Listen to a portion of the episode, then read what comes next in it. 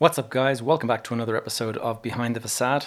This is episode 89 to be precise, uh, which is the first episode of 2022 and indeed the first episode of season three. So, today's episode, I'm going to be talking about predictions for 2022. And when I say predictions, I'm not talking about my own predictions necessarily. I'm talking about the predictions that I'm seeing from the very big names, the big economic sort of power um, players in the world um, people like Elon Musk and Ray Dalio and stuff like that. So I'm also going to give you my own views on what they uh, what they have said, whether I agree or disagree, and what kind of strategy, or perhaps a better word would be what kind of posture should a property investor have going into 2022. So without further ado, let us jump into the show.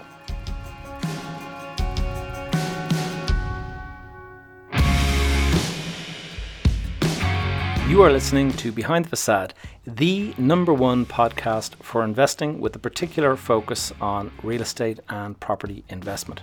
I am your host, Gavin J. Gallagher, and on this podcast, I explore the mental and emotional game often playing out subconsciously, both in your mind and the mind of everyone else in the real estate market. The key to success in this game is to master your mindset and your behavior, to take control of your thoughts, your emotions, and most importantly, your ego. Welcome to the show. All right, guys, in today's talk, I'm going to be covering some of the economic predictions that the really big names like Elon Musk and Ray Dalio, and um, one name in particular that I've been listening to quite a bit is Peter Schiff. And these guys are all kind of quite big names in the world of finance. Certainly, Elon Musk's name as the richest man in the world. Uh, he seems to capture a lot of attention, and everyone seems to be following his every word and uh, things like Tesla and SpaceX, they've all done incredibly well. So the guy, naturally, when he has an opinion, everyone wants to kind of uh, take some take note of it. Now, the, uh, the the the issue, the reason why I'm covering these is because these are people that can really move markets. Like the, what they make suggestions, suddenly the whole market takes note, and the whole thing can actually really start to move in that direction significantly. So, what have they been saying? The, the general view from all of them is that there is an imminent market crash or an economic crash right around the corner. And in the case of Elon, Elon Musk said that uh, he was on Twitter recently and he was asked by somebody if he had any predictions on when there would be a the uh, you know the next crash. And he said, you know, uh, I'm going to paraphrase, but he said more or less that it's very hard to predict macroeconomics. But if it was his gut instinct, he would say that um, the first or second quarter of this year, 2022, so the next six months, basically, he's predicting that there could be a major market crash. And um, when you hear things like that, you kind of sit up and, and take note because you start to kind of wonder does he know something that we don't? Obviously, he's selling cars and he's doing all that kind of stuff.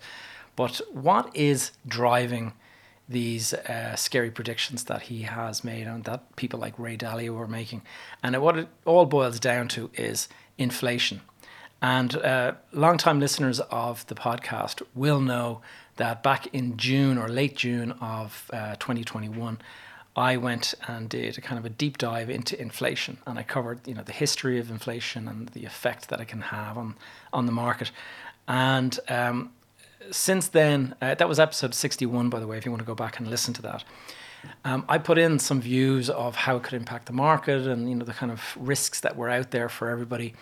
Um, and it was mostly around borrowing rates going up. And that was one of the things that I really kind of thought was particularly risky for people. And if you're going out buying a property and you're thinking that the interest rates are kind of pretty low at the moment and you can kind of borrow quite a lot of money um, because your pay, you know, your repayments are quite low, all of a sudden you could be looking at a big rates increase because the central bank has to f- fight inflation. And you'd be thinking to yourself whoa what would happen if my rate was to double? And suddenly i'm paying you know this much much more than i ever expected to have to pay. And i've been in that situation in the past.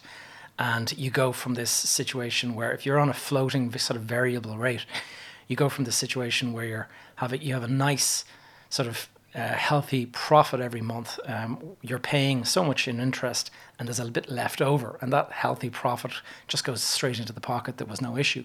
but um, suddenly that starts to get eroded away.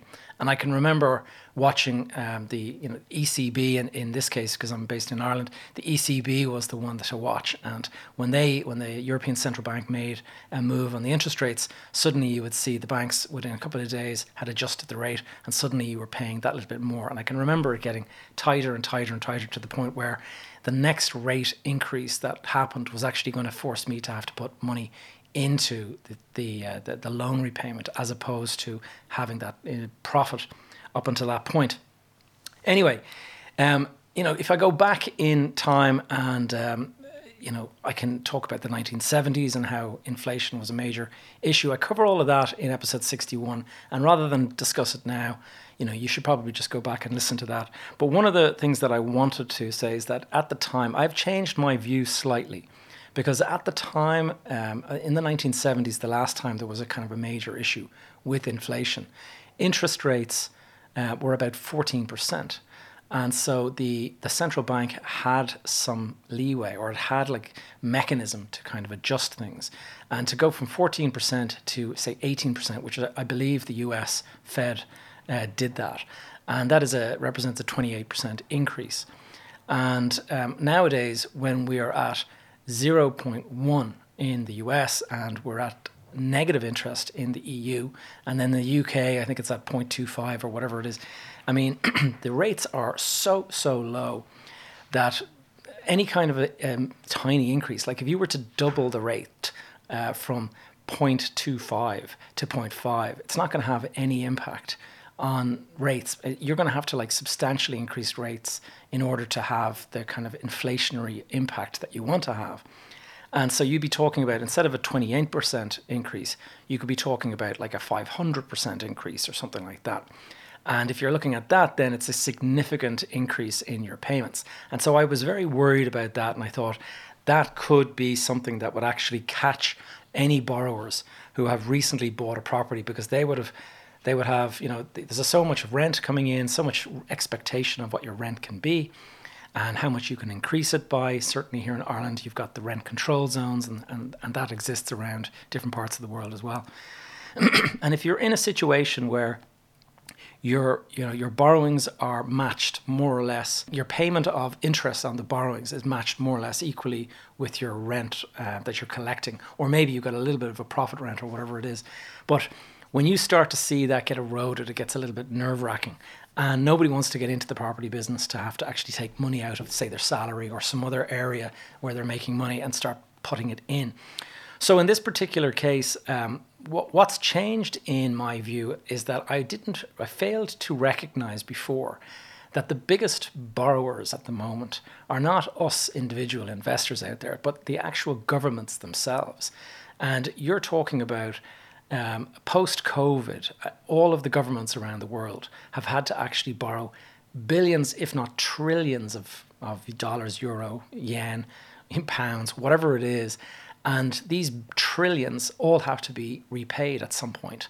And if they increase their interest rates by 500%, the biggest impact is going to be on their own repayments themselves because they have gone and they have borrowed um, tr- I mean, in the in the case of the Irish government, I remember looking at the budget a, a year ago, and I think it was forty billion, and the previous budget prior to that was like eight billion or something like that. So you're talking about a five x growth in the size of the borrowings in one year, and um, and all of that has to somehow get repaid over time. And if you're going to go from charging, you know, one percent or even half a percent or a quarter of a percent um, on that and then suddenly increase it to two or three percent, the cost of the borrowings that the government is going to have to actually make themselves is going to go uh, massively up and they're going to suddenly be in a situation where they've got to double taxes and things like that and create all sorts of ways to kind of repay to make the payments just on the interest alone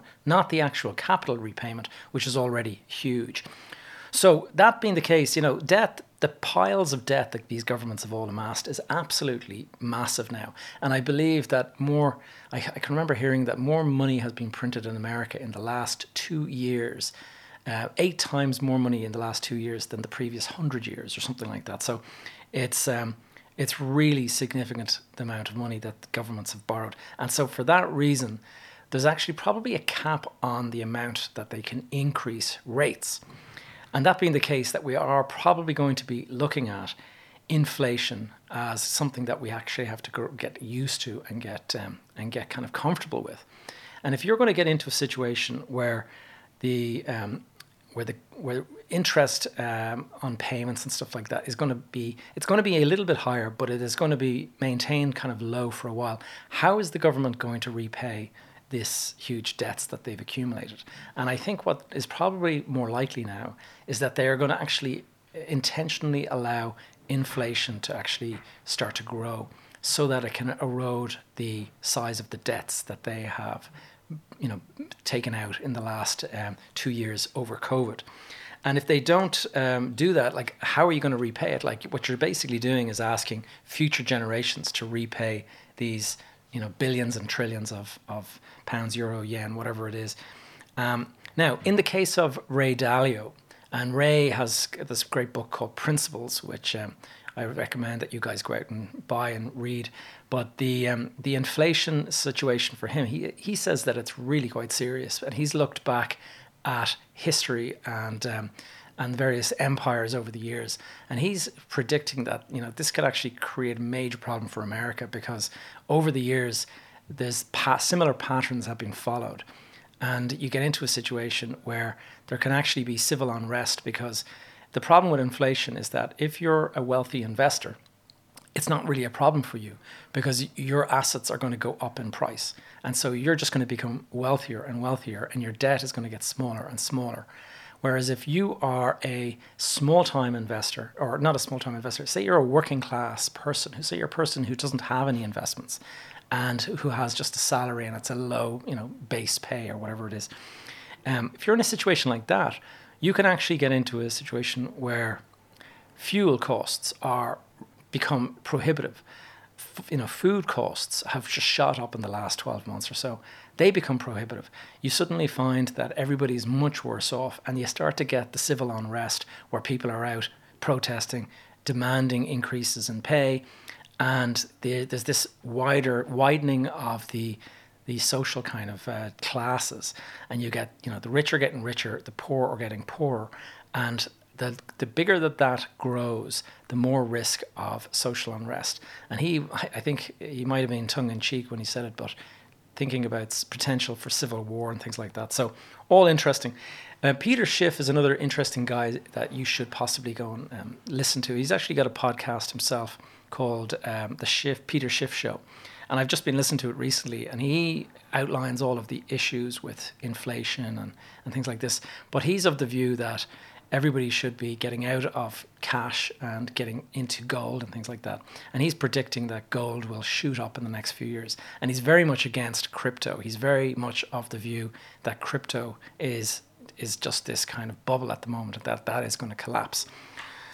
So where do I where do I fit in in all this? And um, I do think inflation will drive up asset prices. So I think being an investor is probably a good thing. And if you've got investments in property or whatever, you're going to probably do quite well over the next couple of years, provided that the repayments that you're making don't go out of your reach. You know, if you get into that point where it becomes more expensive than you can afford. That's a really difficult situation to be in.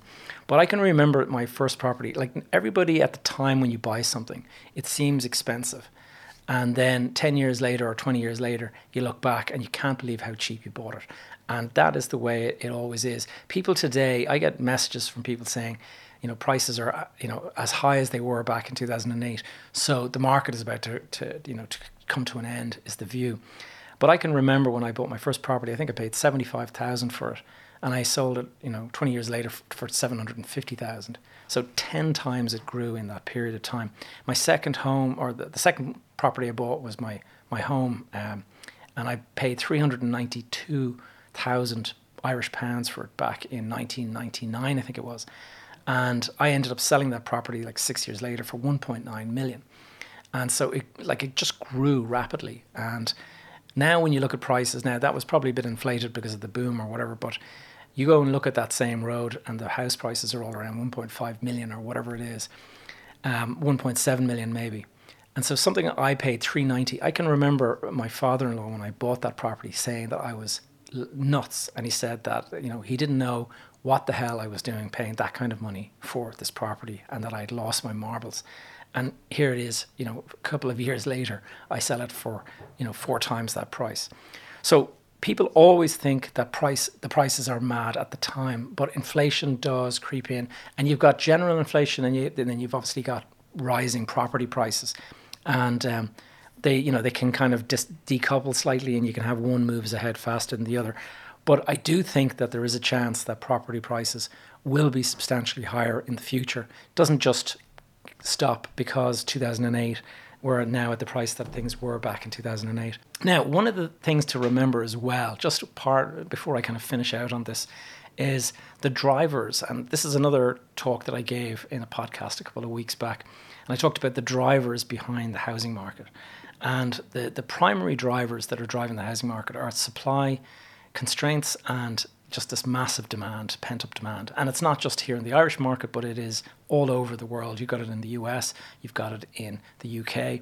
And the thing is, is, is that those have not changed. I mean, if there is a massive market crash tomorrow morning, the Irish market is still going to have the same imbalance in its supply and demand. And therefore, that doesn't change. Now, what could change is that it could mean that access to capital and the ability to kind of raise finance quickly or easily could become more difficult.